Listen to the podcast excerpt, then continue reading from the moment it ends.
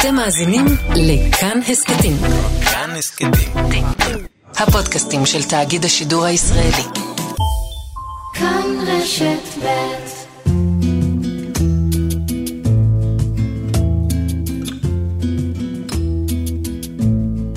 התסריט בעצם היה סיפורים בהשראת דמויות אמיתיות, אירועים אמיתיים בהשראה, אבל לא הדמויות האמיתיות בכלל, וזאת בחירה הייתה, התסריטאים. לקחו את זה דרגה אחת רחוק מהדמויות האמיתיות, כך שלא יהיה את האישו הזה, נהפוך הוא, מדובר פה בדמויות מומצאות.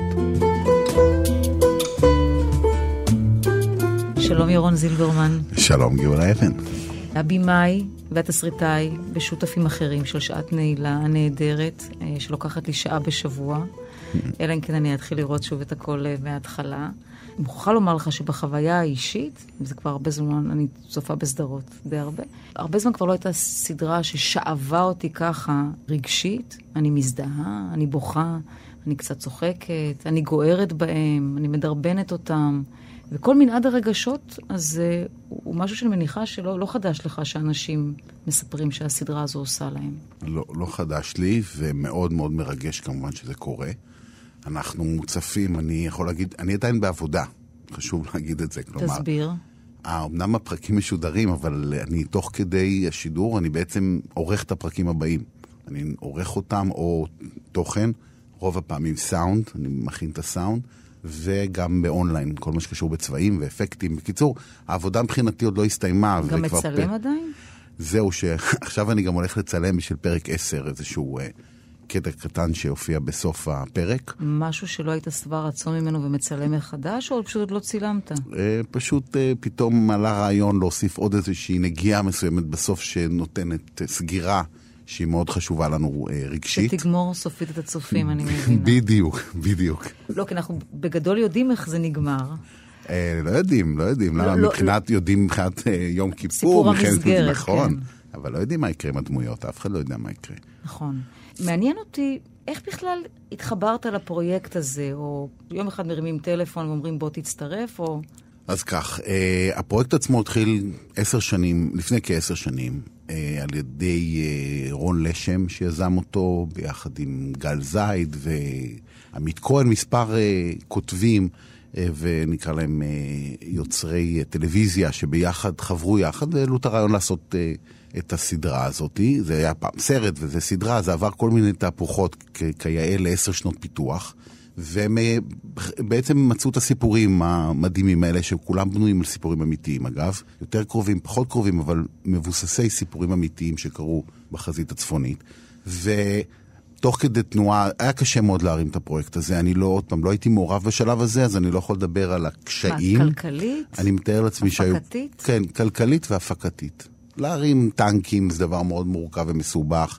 זה עולה הרבה מאוד כסף, צריך למצוא. וגם הגישה הכללית, לספר את המלחמה הזאת שכל כך הרבה לא דובר בה.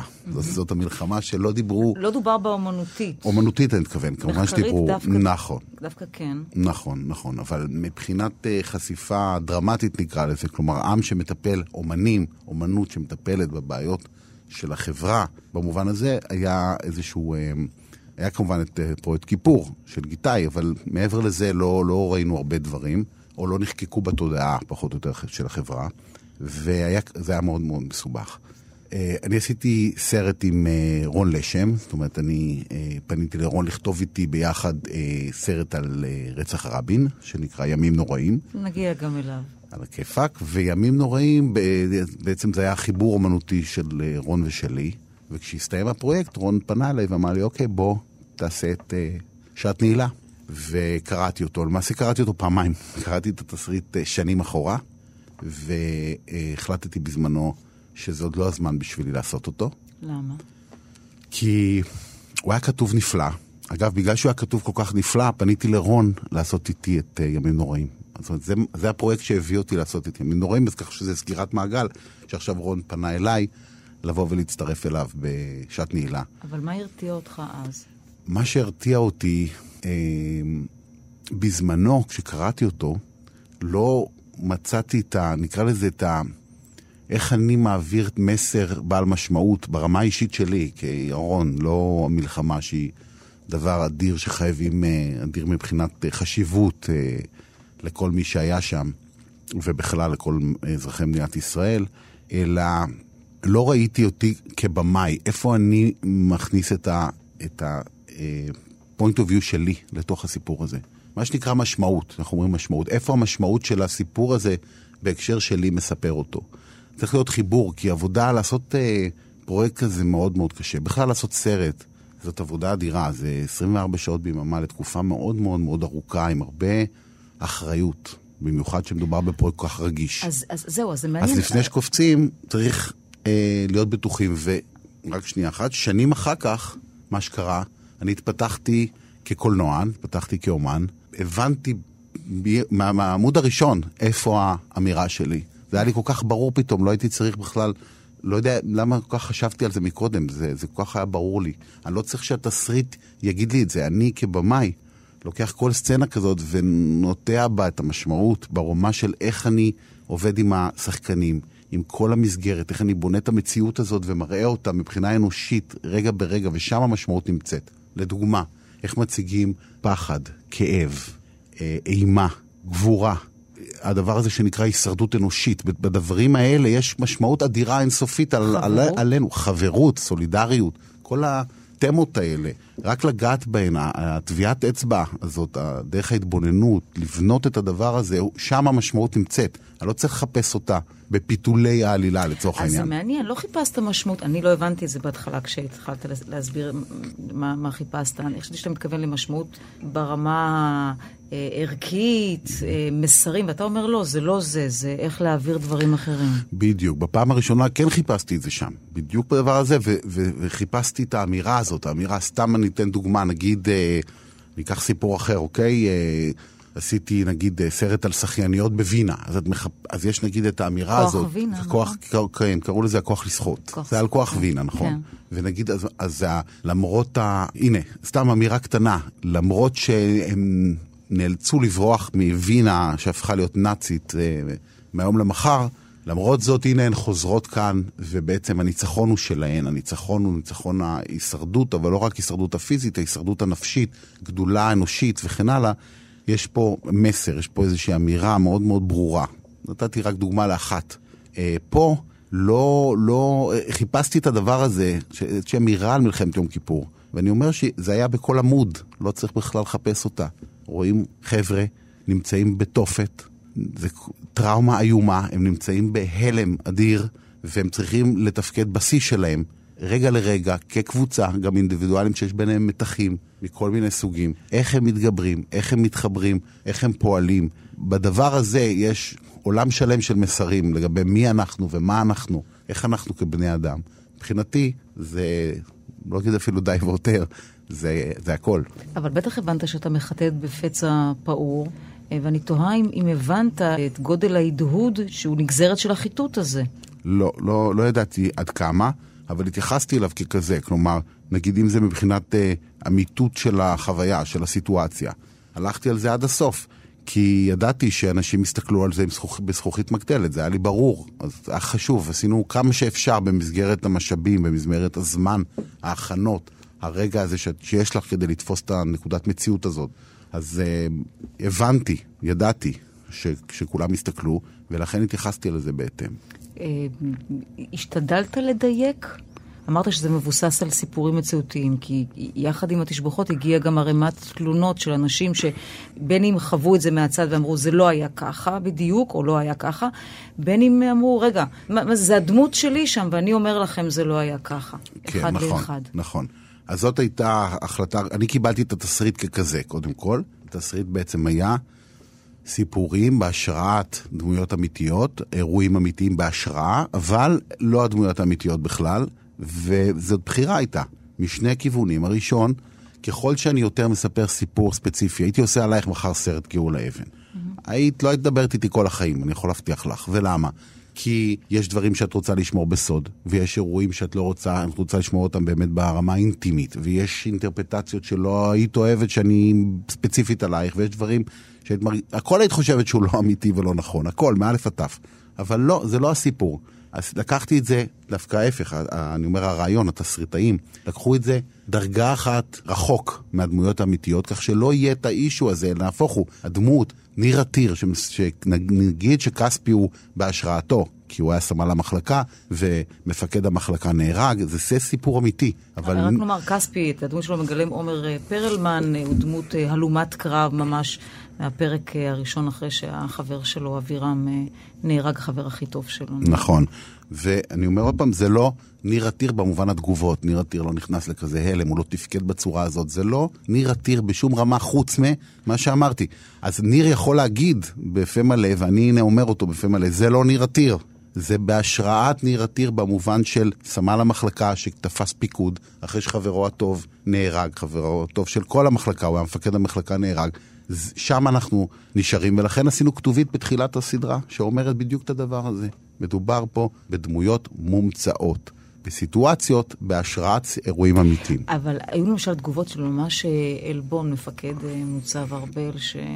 שאמר, כל הדמות הזאת של אבינועם, מה זאת אומרת לא ידענו? כל מי שהיה ברמת הגולן ידע, ואבינועם, הדמות החננה הזו, אני, אני אומרת חננה, לא, לא, זה לא המילים שלו. כן. מה פתאום, זה, כ- ככה לא הגבנו, לא בהיסטריה, כן. לא בפאניקה, זה, זה לא אנחנו, זה אפילו מעליב. ואז התהייה היא, האם, הרי בסוף כשרואים את זה בני נוער, או חיילים, או אנשים יותר צעירים שלא חוו את המלחמה ולא מספיק עתיקים בשביל אה, ל- לזכור, אה, אז אומרים, ככה זה היה, וזה נראה אמיתי לגמרי, ככה זה היה. אז, אז הבניית המציאות הזו היא משהו שמטריד אותך, או שלא, זה תראי- סרט, וככה תתייחסו לזה. שנייה, זה, זהו, שפה המורכבות. אז כשקיבלתי את התסריט, אמרתי לך מה הייתה הגישה, ולדעתי היא גישה נכונה. יש עוד סיבה למה הגישה הזאת, כי היא יותר אה, כוללנית. כלומר, היא מאפשרת לנו לקחת הרבה דמויות והרבה סיפורים, ולשזור אותם בסיפור אחד ספציפי. זה נתן שני דברים מאוד מאוד חשובים בשבילנו. כלומר, הרבה אנשים, כמו שאת מייצגת ביקורת מסוימת, ישנה הת- התופעה ההפוכה, שהמון אנשים כותבים לנו, זה אני, זה הסיפור שלי.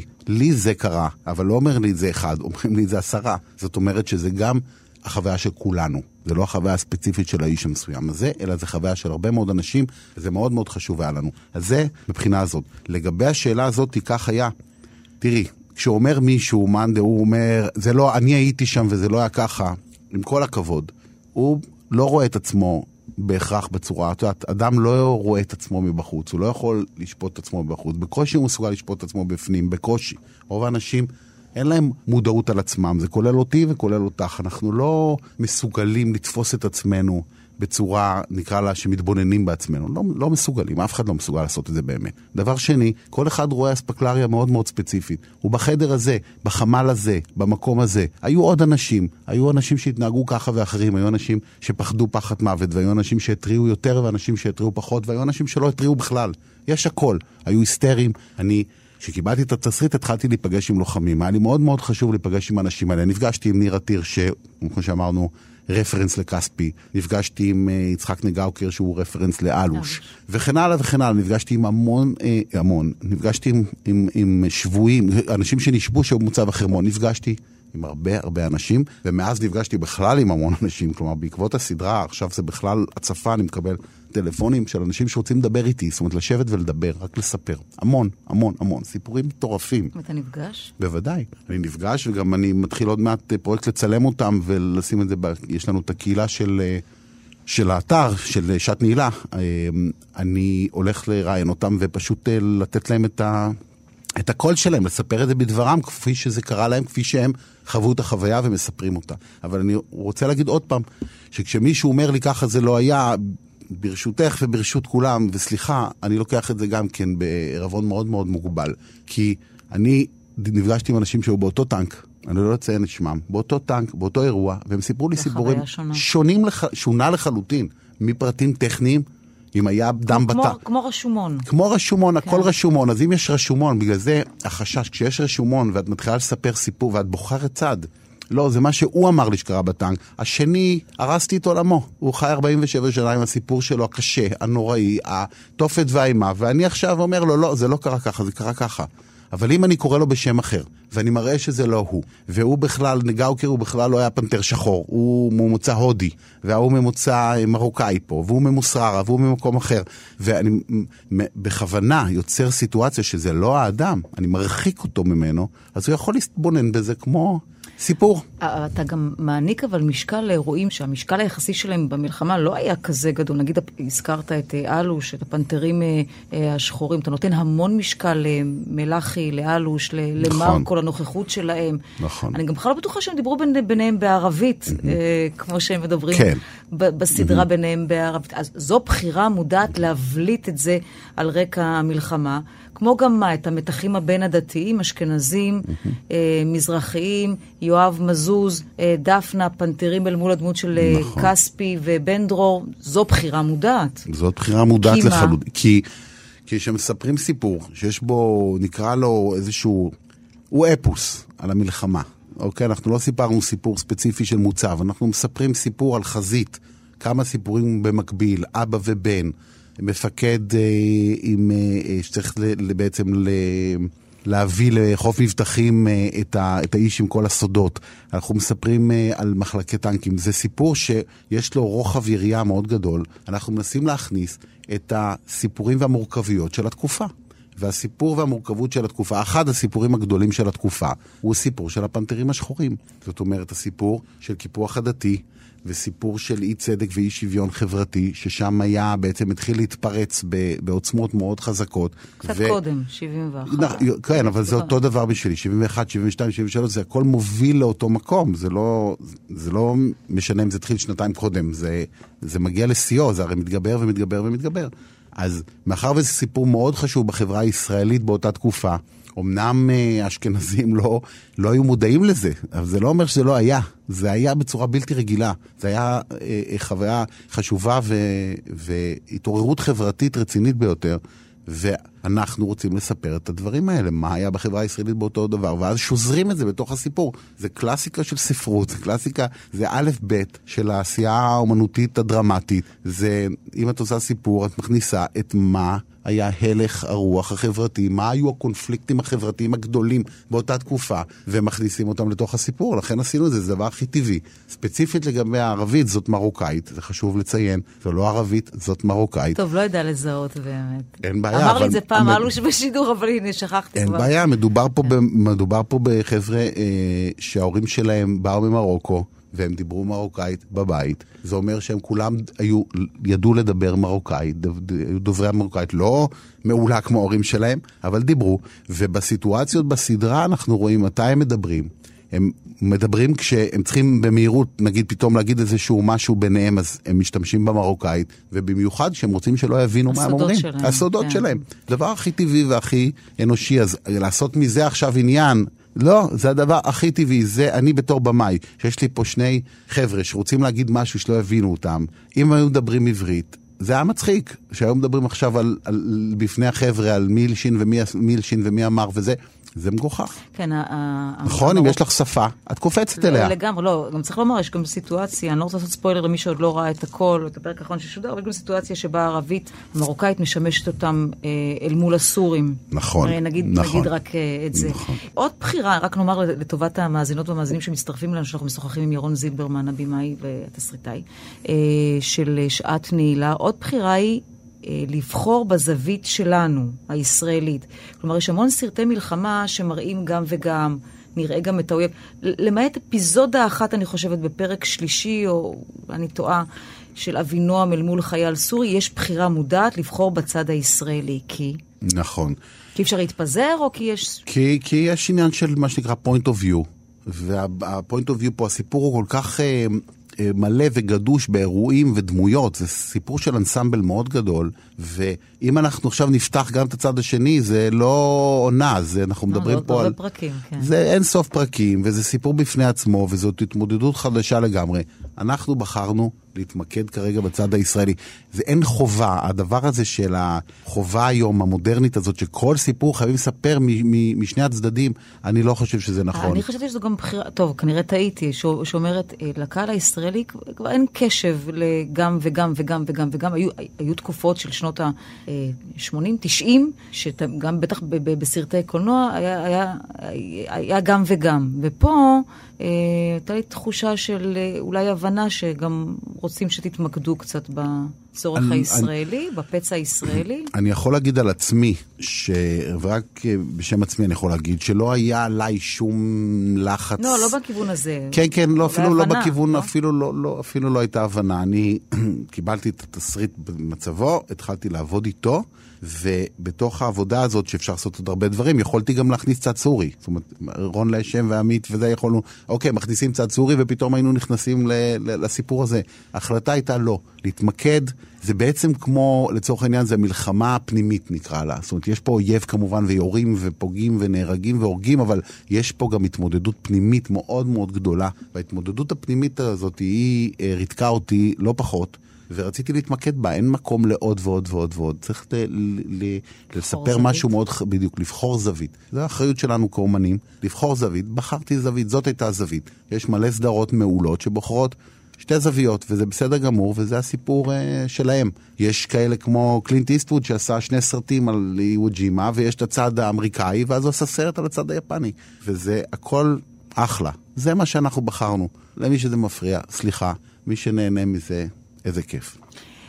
יש לך נטייה, אולי זה מתחום הנפש, לבחור בפצעים אה, שצריך לנבור בהם ולא בהכרח אה, מוצאים אה, דברים שאוהבים, נכון? נכון, זה מרתק אותי. מבחינה אמנותית. נכון. ראה שעת נעילה, ראה ימים נוראים. נכון, זה מרתק אותי. למה?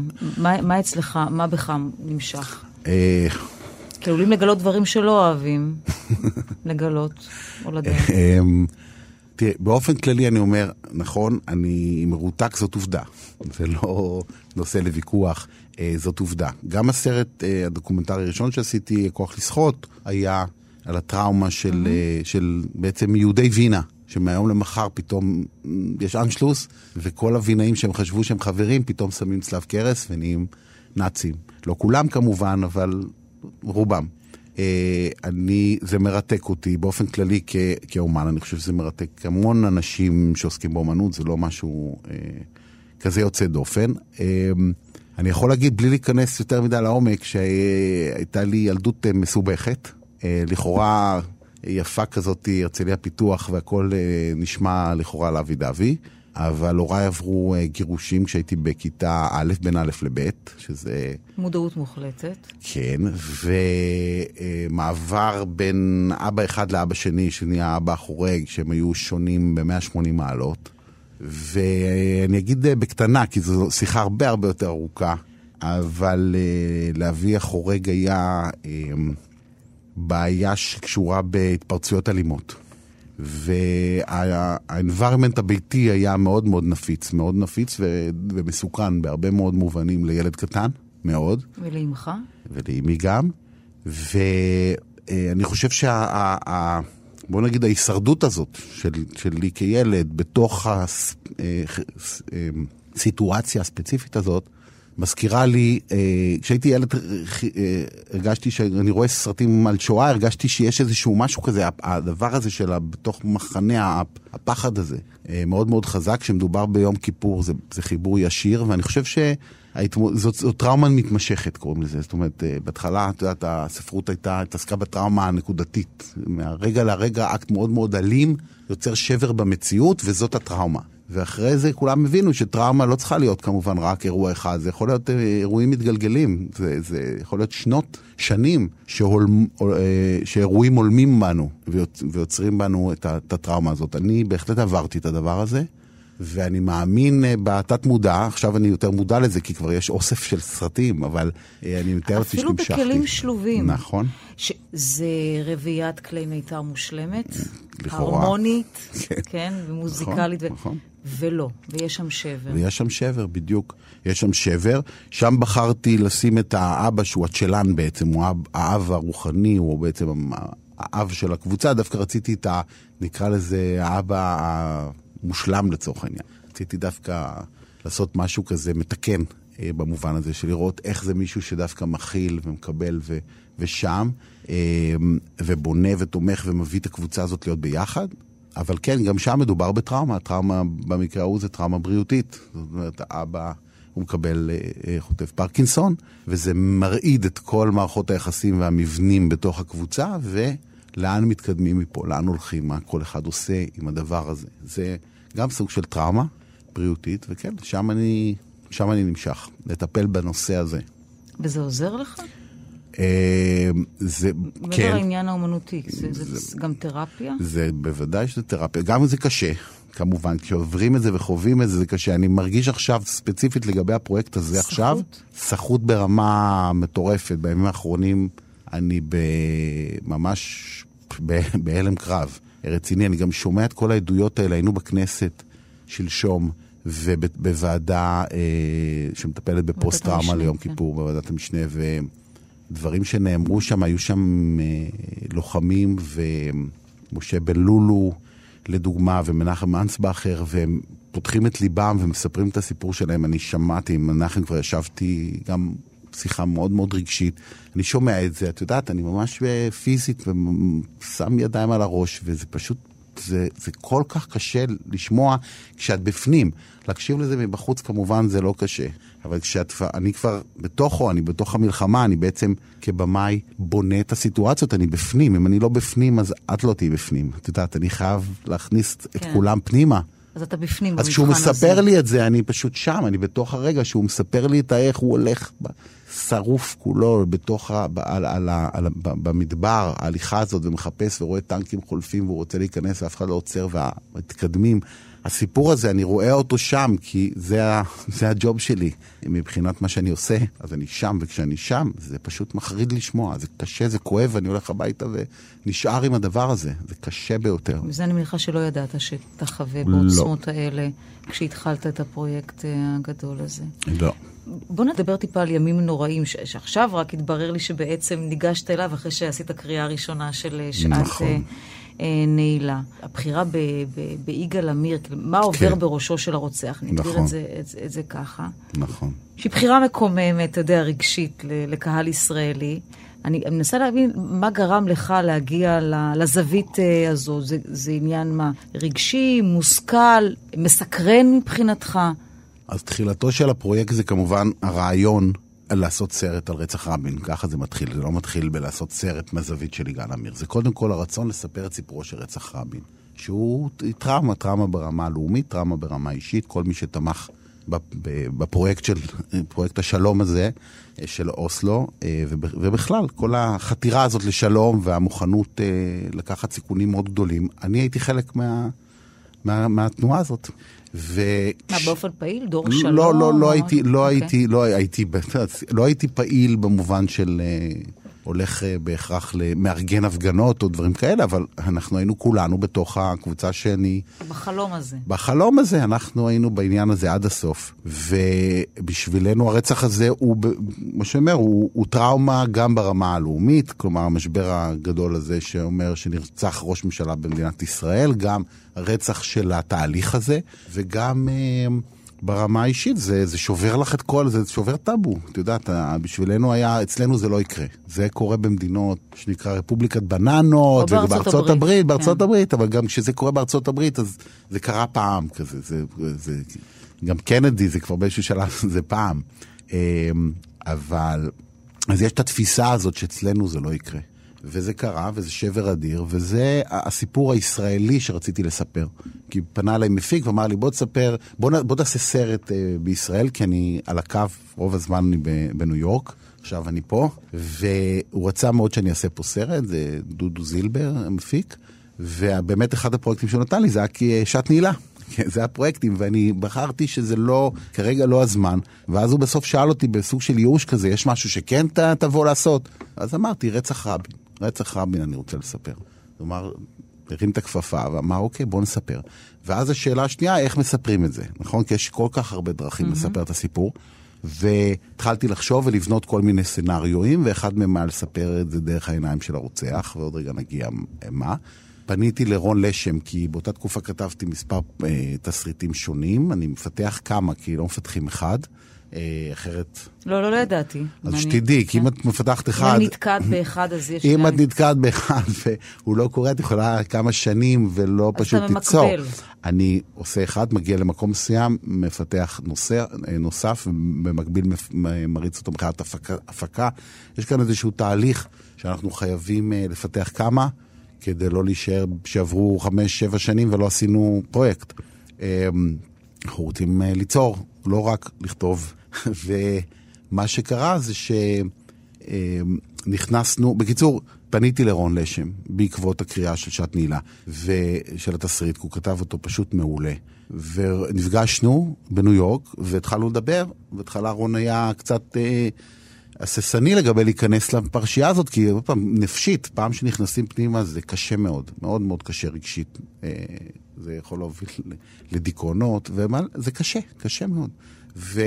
וישבנו והתחלנו לדבר על מה, מה איך, איזה זווית, והעלינו את הרעיון של דרך הרוצח, וזה היה בדיוק קליק בשבילנו שזה ברור. ולמה? כי מה שאותנו עניין ומעניין בסיפור הזה, זה איך קרה, איך, איך קרה הסיטואציה שבה בחור בן 24, סטודנט למשפטים בבר אילן, באופן יחסי נורמטיבי. זו שיחה שאנחנו גם לדבר עליה הרבה, אבל באופן יחסי, פה לא מדובר על מישהו שמישהו היה אומר עליו בזמנו, זה משוגע. כן, זה לא, זה לא, זה לא המקרה, ההפך, מאוד חברותי. בהרבה מאוד מקומות סיפרו לי אחרי זה שהוא אפילו נחשב לטיפוס מאוד מאוד חיובי. בהרבה מאוד אה, מקומות הוא היה מלמד ואהוב, היו לו בחורות, חברות ברמה מאוד גבוהה. זאת אומרת, אין פה... איך הבחור הזה מגיע לרצוח את ראש הממשלה? זה, זה דבר מטורף. וה... רק לעקוב אחריו, זה הדרך היחידה לענות על השאלה הזאת מבחינתי. אם אני הייתי מספר את סיפורו של רבין, מתמקד בו בשבוע האחרון, שנה האחרונה, לא משנה מה, הייתי לומד משהו רציני, אבל לא הייתי לומד מה שרציתי באמת לדעת ו- וללמוד, שזה איך קורה כזה דבר. והתגלית זה הסרט מבחינתי. עכשיו, אפשר להסכים ולא להסכים כמו תמיד, זה, זה, אבל זה הסיפור כפי שאני רואה אותו, וניסיתי לה, להעביר אותו. עם ראיות. מה הכוונה ראיות? דוקומנטרי, של, זה שילוב של דוקו ועלילתי ביחד, כדי שיהיה, נראה שאכן הדברים קרו ככה. וגם עשיתם תחקיר מולו, שלחתם לו שאלות בוודאי, אה, לכלא. בוודאי. אבל בסוף הוא אמר, והגיב Mm-hmm. באמצעות אה, עורך דינו, כן. וזה ציטוט, המדהים הוא ש... אה, איך? אה, הסרט מספר סיפור מעניין, אבל לא משקף את האמת ההיסטורית, אבל יש לעודד חופש אומנותי. מהמם. יפה. אז אה, קודם כל הוא לא ראה, לפחות שהוא כתב את זה, הוא לא אמר שהוא ראה את זה, אז בשבילי זו אמירה, אבל ככה אתה... מי לא, שרואה את הסרט, מי לא. שרואה את הסרט, הוא לא ראה. לא, אז, כן, ברור, אז אבל- זו אמירה שהיא, את יודעת, אין בה תוכן, אין בה בצד מה שהוא תוכן. אמר, וזה, אבל שם הסיפור הזה, שאתה בונה את הדמות שלו, אתה רואה שדמות שידעה אהבות נכזבות, לפחות נכון, שתיים. נכון. אה, דחוי. נכון, לא, לא, לא דחוי לא באופן ידי- כללי. לא, על, מרגיש דחוי באספקט הזה נכון, של זה. נכון. אימא שמעריצה אותו וסוגדת נכון, לו, נכון? נכון. משהו כזה. הכל אמת אגב, את אומרת. ככה, כזה פשטני, שמוביל אותו ל- זה לרצח? כל כך לא פשטני. קודם כל זה לא פשטני בכלל. נעשו יצירות גדולות ועמוקות על אהבה נכזבת, ואין פה שום דבר פשטני, נהפוך הוא. לדעתי זה מאוד מאוד עמוק. אבל זה לא רק הדבר היחיד שאנחנו מראים, אנחנו מראים גם הסתה. הסתה אדירה של רבנים, של פרופסורים, של פוליטיקאים. מכל כיוון הוא חוטף הסתה, משפטים קשים מאוד, משפטים שמובילים אדם צעיר, שהוא עובר משברים מסוימים של, במקרה הזה, אהבה נכזבת, עם שיגעון אה, גדלות פלוס, אה, אה, זאת אומרת, המטוטלת הגדולה מלהרגיש דחוי מצד אחד ומצד שני עילוי, כפי שאימא שלו אומרת לו שהוא, וגם באוניברסיטה הוא מקבל כבוד גדול, הרב אה, רב של האוניברסיטה חשב שהוא תלמיד מדהים, אחד התלמידים הכי טובים שלו, מה- מה- התורה, תלמידי התורה הטובים שלו, זאת אומרת, היה לו את הדיסוננס הזה, הקוגניטיבי, ופה ההסתה דחפה אותו בצורה מאוד מאוד חזקה, והובילה אותו, מבחינתי, לרצוח את רבין בסופו של דבר. למרות שאתה יודע שעל פי דוחות החקירה הרשמיים הוא לא חיפש באמת וקיבל אישור של רב. אתה מדבר על האווירה. רגע, לא, לא, לא, לא, לא, לא, לא. אני חושב שהוא קיבל אישור של רב, והוא גם אמר שהוא קיבל, הוא אמר שהוא קיבל אישור של רב. הוא לא רק אמר שהוא קיבל אישור של רב, הוא אמר הרבה יותר מזה. אני קראתי את הכל והכל כתוב, ואני אשמח? לשלוח לך. אוקיי. כן, אשמח לשלוח לך את המילים שלו. הוא אמר בוועדת שג... ש... שמגר, שהוא, אם היית שואלת כל רב ביהודה ושומרון, זה הוא אומר, לא אני, עזבי דעתי האישית. הוא אמר, אם היית שואלת כל רב ביהודה ושומרון, הוא היה אומר לך שחל על רבין דין רודף ודין מוסר. והוא מסביר את זה, והוא מנתח את זה, והוא אומר, כן, לרדיו וזה, היו אומרים לך כל מיני דברים אחרים, כי זה ברור. לא, אבל זה לא אומר בינינו... שהוא שאל וקיבל אישור, הוא אומר שכל אחד חשב ככה, אבל וגם לא הוא, אמר, וגם הוא אמר שהוא קיבל. גם הוא אמר שהוא קיבל. ממי? גם הוא אמר שהוא קיבל. מי, אז, אז זה הייתה ההחלטה שלי, ואני ממשיך בהחלטה הזאת, לא לציין שמות ספציפיים, ואני אגיד לך למה.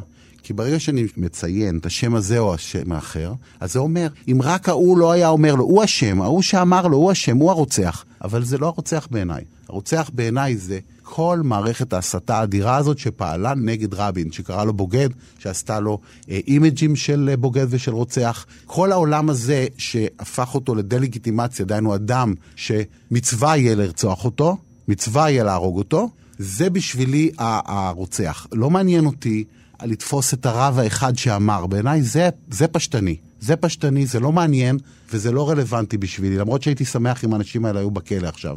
אבל לא, זאת לא הנקודה, הנקודה היא הרבה הרבה יותר גדולה, ואותה רציתי לספר. לכן, יש פה הרבה מאוד דברים שפעלו עליו, גם ברמה האישית, גם ברמה המשפחתית, גם ברמה של מה שנקרא זוגיות האיש, הבין-אישית, גם ברמה של אוניברסיטה, גם ברמה של רבנים וגם ברמה הפוליטית. כל העולם הזה דחף אותו, ואני מראה אותו.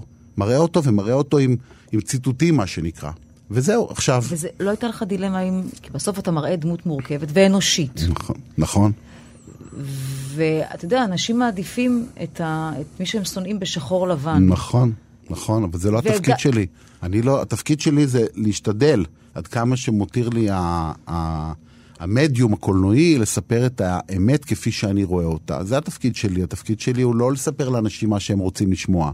התפקיד שלי זה לספר לאנשים מה שאני מגלה.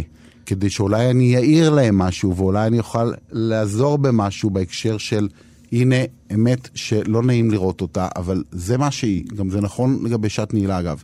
ולכן אני אומר שאני ביססתי את זה על התחקיר שלי. אני דיברתי איתו, לא ישיר, דיברתי איתו דרך התחקירן הראשי שלנו. והייתי איתו בדיאלוג כל הזמן, וראיתי מי האדם, ושמעתי איך הוא עונה ואיך הוא מסביר, כפי שאנחנו מנהלים שיחה כרגע, ואני לא מצאתי אה, את הדמות הזאת של, ה, של ה, מה שנקרא, של השחור לבן, של לא, לא של המשוגע, לא ראיתי קרניים, לא ראיתי אותו יושב במרתפים וזורק דארטס על תמונות של רבין. לא, ממש לא ראיתי את זה, ראיתי משהו אחר לחלוטין, ורציתי להעביר את המשהו האחר לחלוטין הזה, את האדם האמיתי. והתוצאה שיוצאת מבחינתי זה שבאמת כל אדם במצב מסוים, בסיטואציה מסוימת... מה, יכול להגיע י... לשם? בוודאי, בוודאי, בוודאי. אפילו אתה? בוודאי, אפילו אני, אפילו אני, אפילו אני. לא אני, אני בסיטואציה, כי זו לא הסיטואציה שלי, אבל אם אני אגיע למקומות מסוימים ויופעל עליי לחץ מאוד מאוד גדול, ואני אהיה בתוך התארגנות שממשיכה לטחון לי מסרים מאוד מאוד קשים לגבי הדבר הזה. יכול להיות, לא היום אני בן 54 ואי אפשר היום לעשות לי תרגילים כאלה, אבל כשאתה צעיר ואתה מושפע, ואנשים מושפעים כשהם צעירים מאוד, במה שנקרא לחץ חברתי מאוד גדול, אנשים מעשנים בגלל זה, אנשים עושים מיליון ואחד דברים בגלל לחץ חברתי. יש לי שלושה ילדים ואני רואה איך זה פועל עליהם, זה פועל חזק, אנשים יכולים לעשות דברים, ולדעתי לכן הייתה אחריות, האחריות הגדולה היא כמובן הוא צריך לשבת בכלא כל ימי חייו ולא לראות יו, אור יום אף פעם, בגלל שמי שרוצח ראש ממשלה, ולא משנה מאיזה מפלגה הוא ומה דעתו, הוא נציג הציבור כרגע. הציבור, רוב הציבור בחר בו כרגע להנהיג, ומאח... והוא מסמל את הדמוקרטיה, כי זו תהליך הדמוקרטיה הכי הכי בסיסי. דמוקרטיה היא הרבה מאוד דברים, היא הרבה מאוד דברים, אבל אחד מהדברים הכי בולטים של הדמוקרטיה היא שכל אדם שווה כל אחד.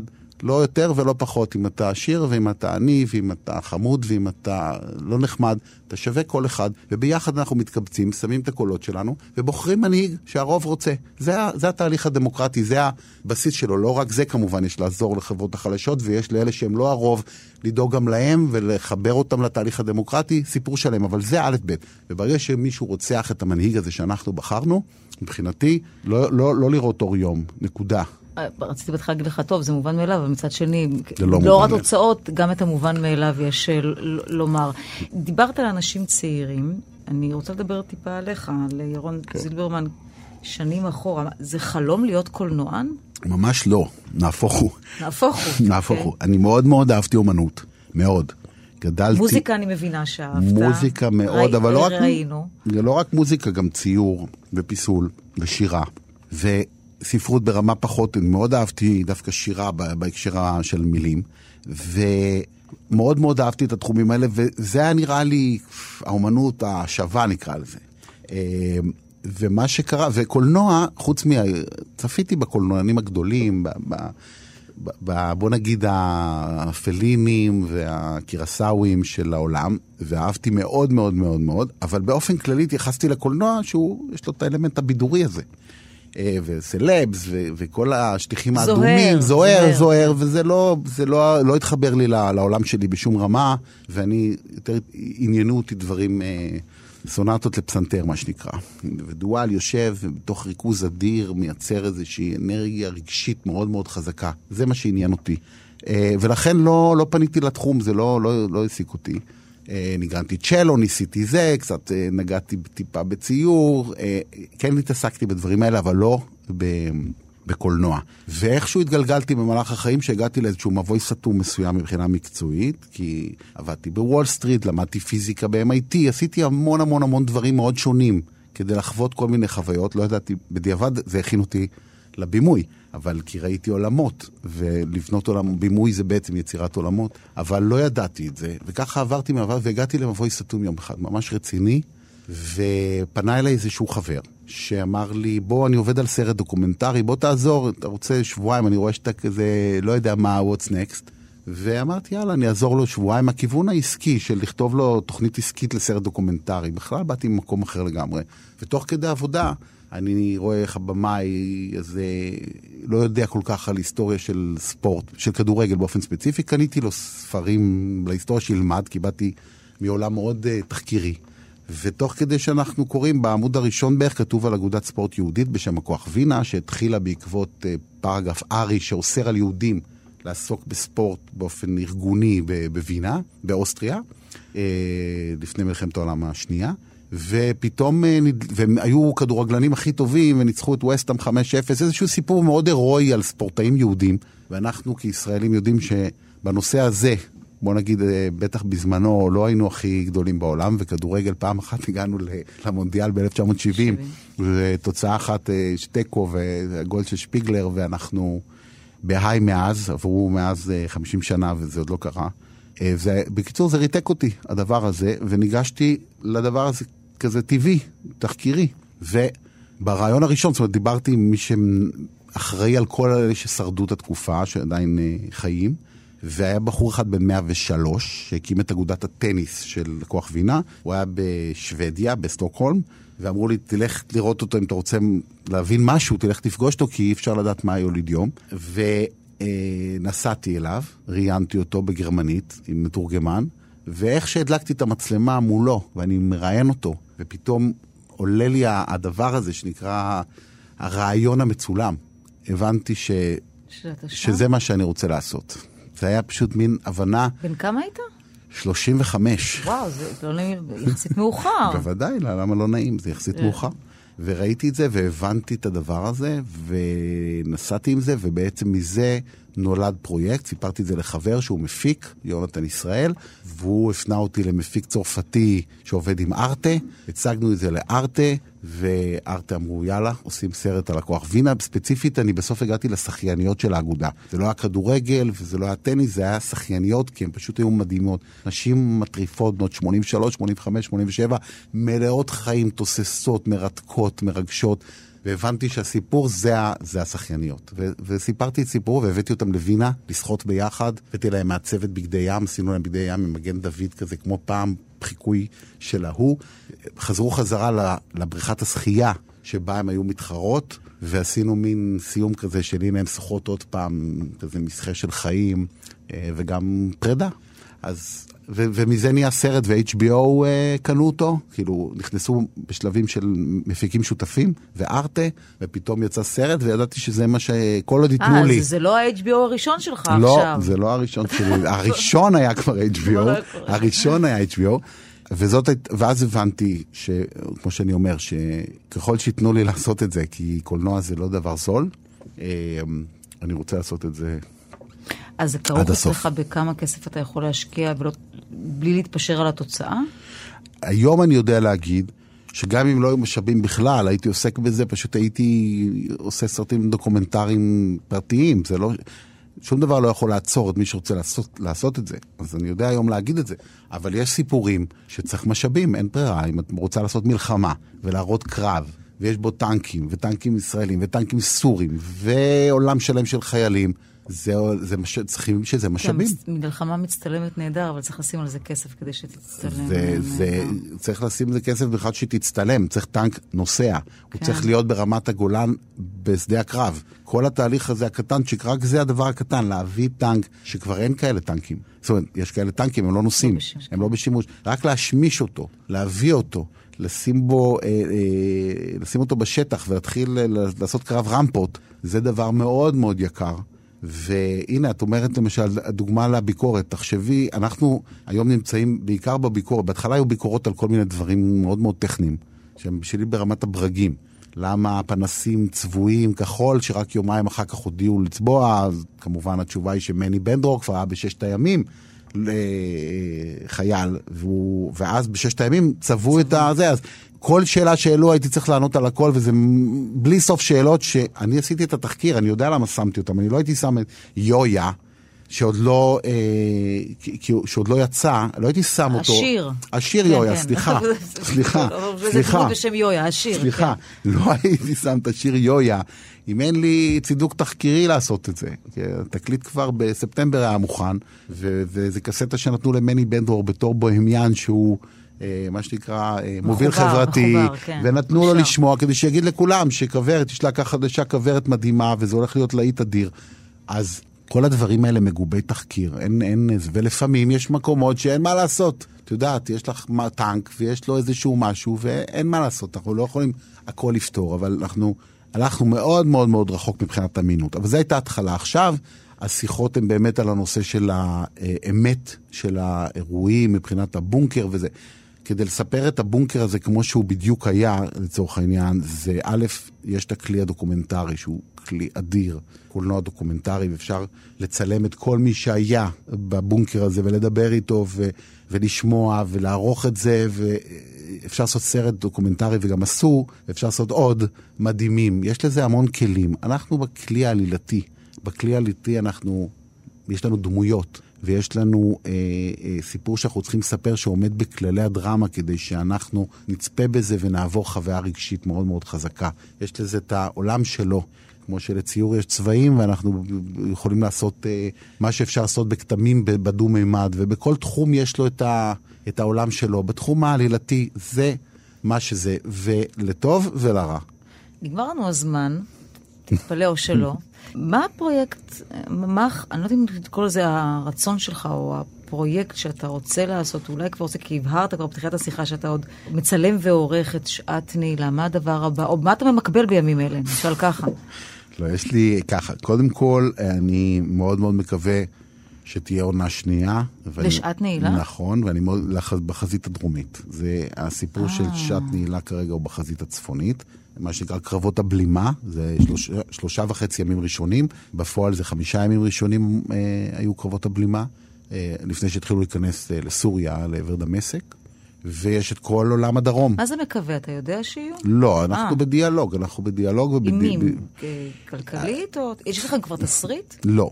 אה, אוקיי. לא, לא, לא. למרות שרון בזמנו גם כתב דברים מסוימים שקשורים בדרום, הפרויקט היה בו גם את הדרום מעורב. אה, אבל כן, זה להחליט על מה ולכתוב אותו. אנחנו עכשיו מנוסים בנושא הזה של, של מלחמה. ו... אה, אז זה, זה דבר שאני מאוד מאוד מקווה שיקרה, אבל זה לא תלוי בי, גם מבחינת אם זה יקרה או לא, וגם אה, איפה זה יהיה. זאת אומרת, זה יכול להיות הדרום, זה יכול להיות משהו אחר. אז זה דבר אחד, וחוץ מזה יש לי עוד אה, שלושה תסריטים שהכנתי. שמוכנים אה, להיות הפרויקט הבא שלי. בינלאומי או ישראלי? אה, אחד ישראלי, אחד אירופאי, אחד אמריקאי. דוקומנטרי או עלילתי? עלילתיים. אבל אי אפשר לדעת מה יקרה. סדרה או סרט? כי סרט היום אין כל כך בתי קולנוע, נכון. יש נטפליקס נכון, אבל... נכון, נכון, נכון. זה, זה סיפורים שבגלל שהם מאוד אה, ארוכים, הם יכולים להפוך להיות גם סדרה בקלות. ואני אחליט על זה אחרי ההחלמה, אני צריך שבוע להיות במיטה, רק להחלים. ואחרי זה אני uh, אתחיל uh, לפתח את הבא, זאת אומרת, להביא אותו לשלב הבא. אבל יש כבר דברים. ירון זילברמן, תודה רבה לך. תודה רבה לך, היה מאוד מעניין, ובהצלחה גדולה, ותודה על הסדרה. ונגיד רק תודה לעורכת אליה גאנה ולראובן מן ואלעד זוהר הטכנאים, ותודה לכם שהייתם איתנו, שבת שלום.